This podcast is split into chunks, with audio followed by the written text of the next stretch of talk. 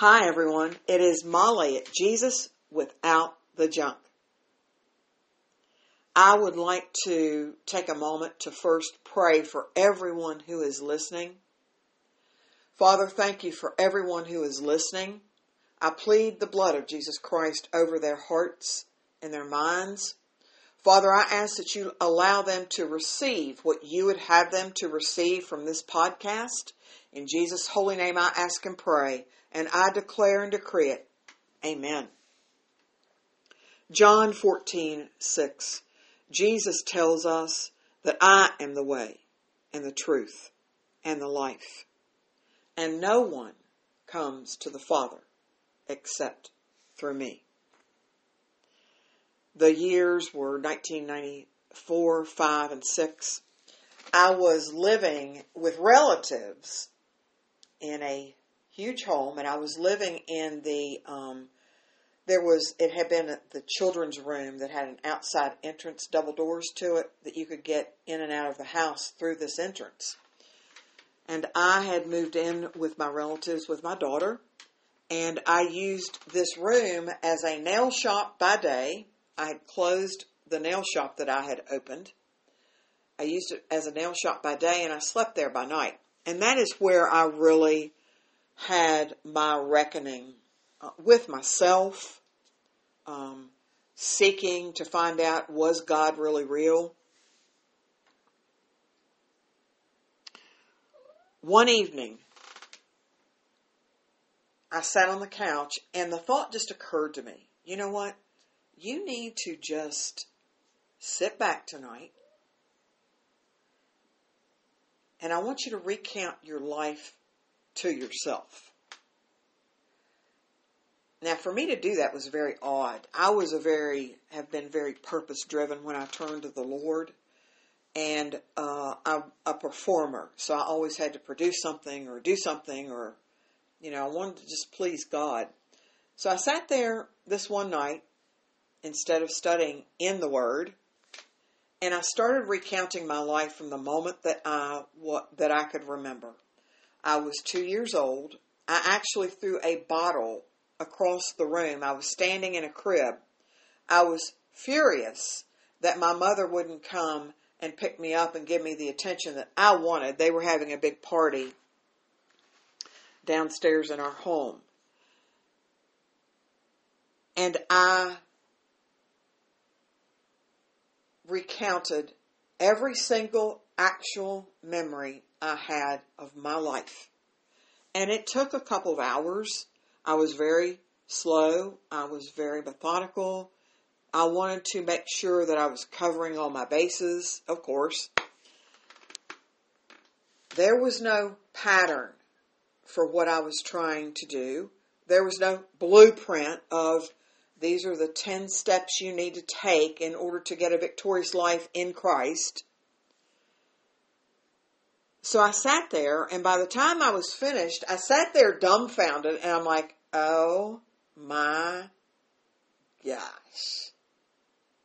I was 39 years old, and I thought, I can't believe I've been through all this. Number one, and I'm still alive.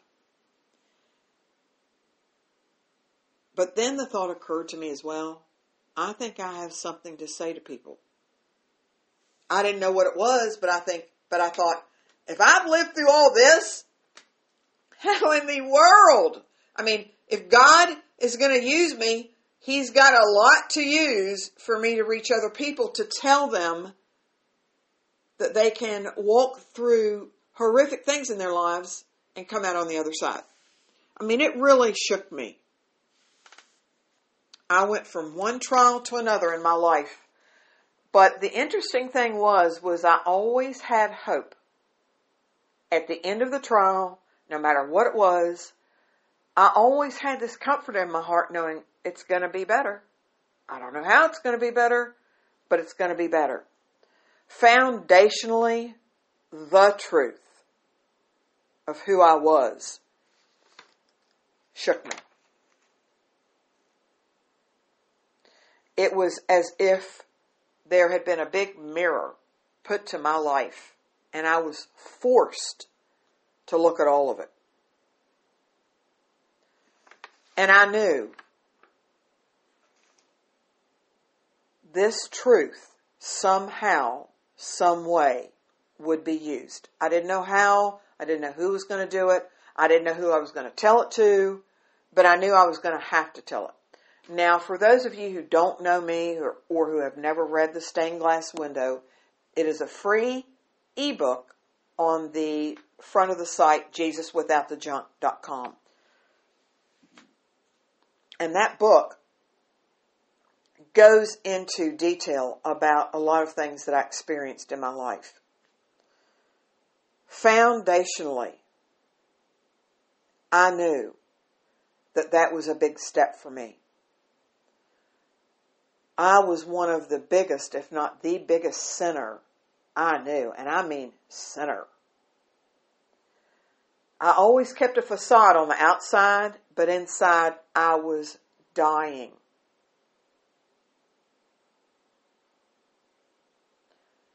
And I know for myself that at that point, I was at least on the right path. There was no psychiatrist, there was no psychologist, there was no antidepressant, there was no sex, there was no alcohol that I could have taken at that moment in my life that would have been more revealing to me than that one evening that I spent with the Lord. Freedom for me came from just being able to talk to Jesus. I didn't really even know about the Father at that point. point, and we are going to take one of the podcasts and talk about separating the Father and the Son and the Holy Spirit. That they are three, but they're three in one. But one of the biggest foundational bricks I laid when building my foundation, and it was a chain breaker for me, was making a determination to completely be honest with myself. Now, I mean 100%. No hiding behind any fake truth. No sugar coating circumstances. No white lies. No lies at all because I realized God knew everything I had done anyway. And if I was going to be honest and try to walk this walk with Him, that I needed to sit down and confront myself with God about all of this. Proverbs 20, verse 30, tells all of us that blows and wounds cleanse away evil and beatings purge the inmost being. Well, I can tell you, after that night, I felt like I had been beat. And I wondered why in the world he actually kept me alive. Now, those chains that came off, I could have sung the Unchained melody myself. Jesus is Lord. God is my Father. The Holy Spirit will lead, guide, and direct me. That was to be my song. It wasn't all clear yet about all three of them, but that was to be my song for the Father, to bear witness that He really is real. Now, Ephesians 2, verses 19 through 20, tells us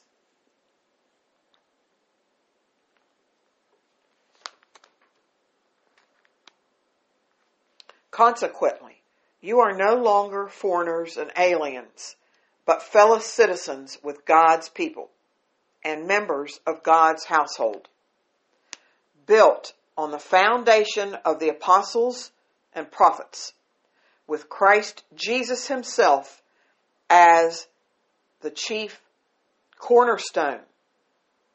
In him, the whole building is joined together and rises to become a holy temple in the Lord.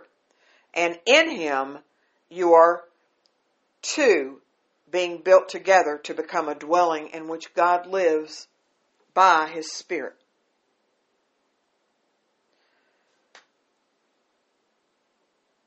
one has to acknowledge truth before the Father through Jesus and to repent. I told God, I sat there, I was so ashamed of my life after recounting on this. I hit my hit the floor, I sat Indian style as was my custom at that time, and I still do that, except I do it on my knees. And I repented to Jesus for every rotten thing I had ever done in my life. I knew there was a scripture that said, I wash your sins away as far as the east is from the west. And I told Jesus, I'm like, please forgive me for all this. I repent to you. Please bring back anything on my memory that would hinder my life here because I honestly don't think I'm going to be able to look you in the face to repent for, for some of these sins. It would break my heart. And he was faithful to continue to bring him up, and I'd be faithful to talk about him and repent. The solid foundation is the one that you are going to lay. He's already made the provision for you through His Word. You are going to be the bricklayer of your building, of your own destiny. But you better lay it well, you better lay it now, and you better tell the truth. I can tell you there was there were years in my life where I thought, I don't think I'm ever going to stop sobbing. I don't think I'm ever going to stop stop wailing out to the Lord. I mean, actual like my nose would be running and I'd be sobbing and sometimes I couldn't even catch my breath. I was so remorseful over my life. But I finally found an answer and I finally found the person to go to to help me rebuild my life brick by brick. Now, let's talk about the Lord's coming. Okay? The Lord's coming. You know, there are a lot of people right now saying that the Lord is coming. The Lord is coming. That we're going to have a great awakening. Well, do you know what I really feel that is going to happen is that we need a great reformation and maturing. If the Word of God is not enough for all of us to focus on, by faith, to be healed and delivered and to get the answers to, there is no man or woman who's going to lead us in to the knowledge that we're going to need. God calls people to be evangelists. He calls people to be preachers. He calls people to be teachers.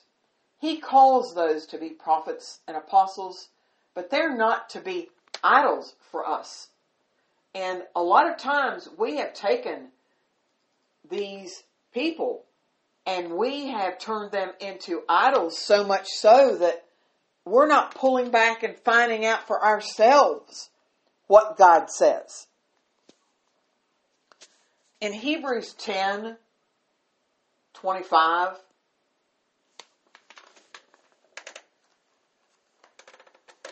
the Bible teaches all of us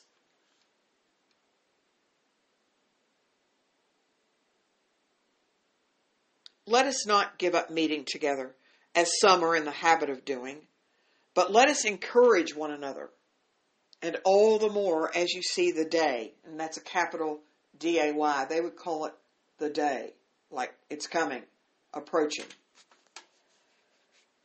God is enough for us. Matthew 18, 19 through 20 says, It is written, where two or more are gathered in my name, there I am in the midst. God gives us churches in order to fellowship with one another. If someone needs something, we're there to help. If someone um, corporately has a vision that God wants the church to go into or direction, corporately you're going to be stronger. Such as when I began, He gave me to um, the idea to start a Heart of Hope Run for Hunger. I needed people to catch the vision too, so we could rise up and help feed a lot of children on Carolina Beach who needed our help. We need to be doing kingdom work. We need to have it as a common goal. So get in a local church. Pray. Ask God, I'm ready. I'm willing. Father, where do you want me to go? Who do you want me to, um, to be under as far as a good biblically based teaching where it's just the Word of God? It's not somebody's idea what's in the Word of God. I actually heard someone this past week saying they were so confused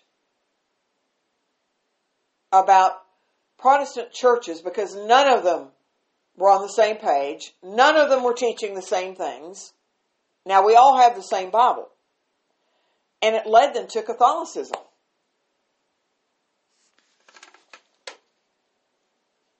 There's a lot of talking in the kingdom right now and not much listening. But the proof is always going to be for your life. What is the overcoming power that you have for your home, your marriage, your family, for you to obtain the victory in this life. Matthew 13, 45 through 46 tells us there is a pearl of great price and it is waiting for you, but you have to be the one to pick up the brick and lay the foundation for this. God's waiting for you. We should never be down here waiting for Him. He's done His finished work at the cross. He's given us everything that we need. The next word we want to talk about in our vocabulary is anointed. And you can find scripture verses to back this up in Isaiah 61, 1 through 11, 1 John 2, 27, Mark 16, 13, Joel 2, 28. 1 Samuel 16, 13. There are various forms of the word anoint and anointed which occur throughout the Old and the New Testaments more than a hundred times. Simply put, someone who's anointed is one who's set apart for a particular use by God. In the Old Testament, many times someone was set apart by the rubbing of oil over them. Priests and kings were anointed as a symbol of God's power on them. In ancient time, times and throughout the ages, prophets were God's anointed as well, for they carried his words to the people. The anointing of the Holy Spirit is in all of us who believe in Christ Jesus, and he will guide you into all truth my ten, this is my 10 cents worth. Um,